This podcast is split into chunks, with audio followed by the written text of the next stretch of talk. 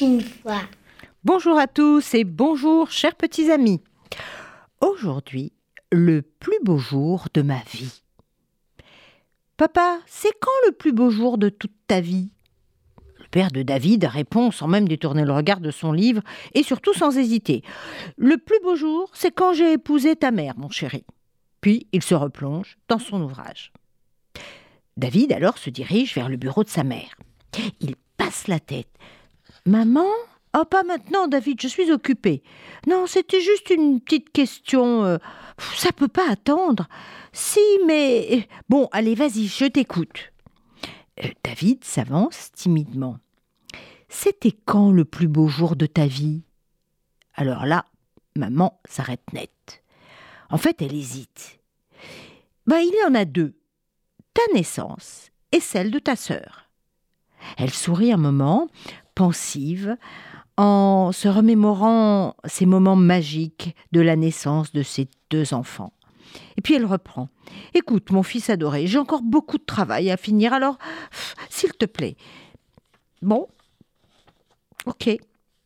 Non, mais c'est tout, c'est tout ce que tu voulais. Oui, oui, oui, oui. Et voilà David qui quitte, sur la pointe des pieds, le bureau de sa maman. Toc, toc, toc. Ça fait deux fois qu'il frappe, mais personne ne lui répond. Tout doucement, il ouvre la porte. il se racle la gorge parce que sa grande sœur ne le remarque même pas. Alors, il s'approche et souffle tout près de son oreille. Euh, Yona? Alors, l'adolescente sursaute puis se redresse furieuse. Mais qu'est-ce que tu fais là, espèce de moucheron? On t'a jamais dit de frapper avant d'entrer, mais j'ai frappé, je t'assure. Yona retire un de ses écouteurs et, sans attendre que David finisse sa phrase, Bon, tu veux quoi? Euh, Je veux te poser une question. Bon, c'est déjà fait. Oh, zut, pensa David en se mordant les lèvres. Euh, bon, alors vas-y. C'est lequel le plus beau jour de ta vie, de ta vie tout entière? Ah, ça te regarde pas. Allez, s'il te plaît.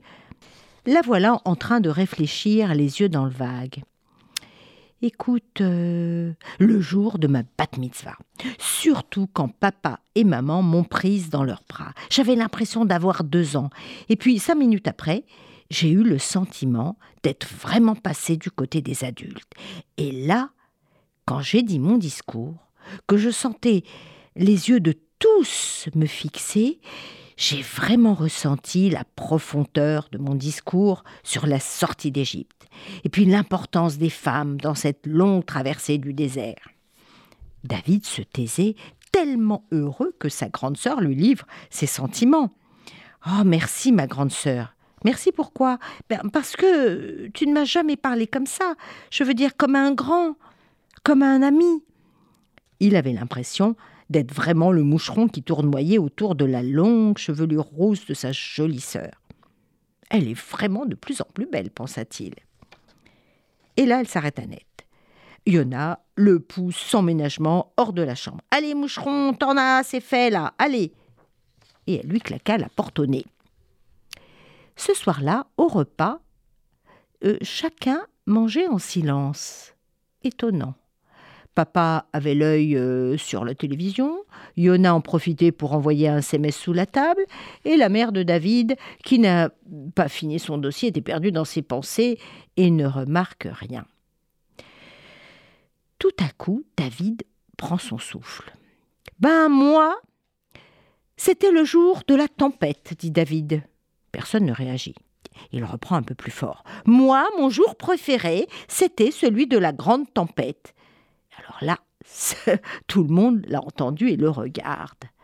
Il se sentit rougir comme une tomate. Mais oui, la grande tempête a eu lieu un an plus tôt et a emporté plusieurs maisons sur son passage, faisant même des blessés.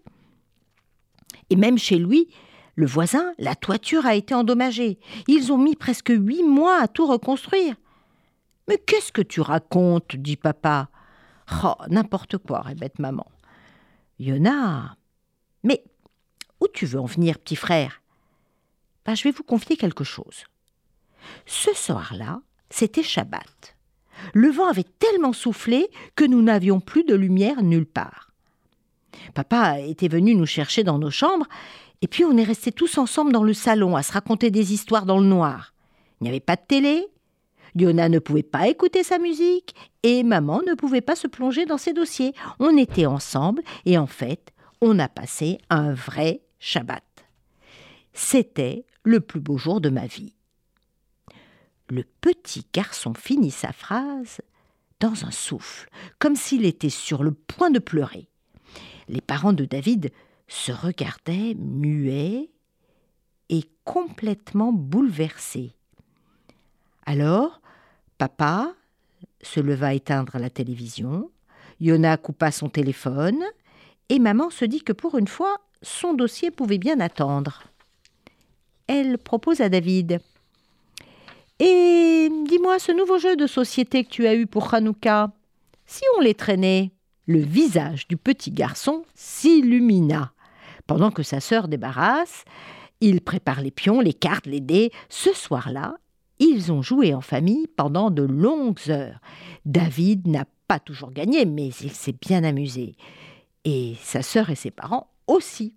D'ailleurs, le plus beau jour de leur vie maintenant, c'est le vendredi. Celui-ci et tous les autres à venir, puisque dorénavant, c'est chaque semaine que la famille a décidé de se retrouver pour des tempêtes de rire à partager. Depuis, sa maman veille à allumer les bougies avec Yona. Il suffit parfois de pas grand-chose. Il suffit d'écouter les enfants. Et vous, c'était quand le plus beau jour de votre vie? Au revoir les enfants Papa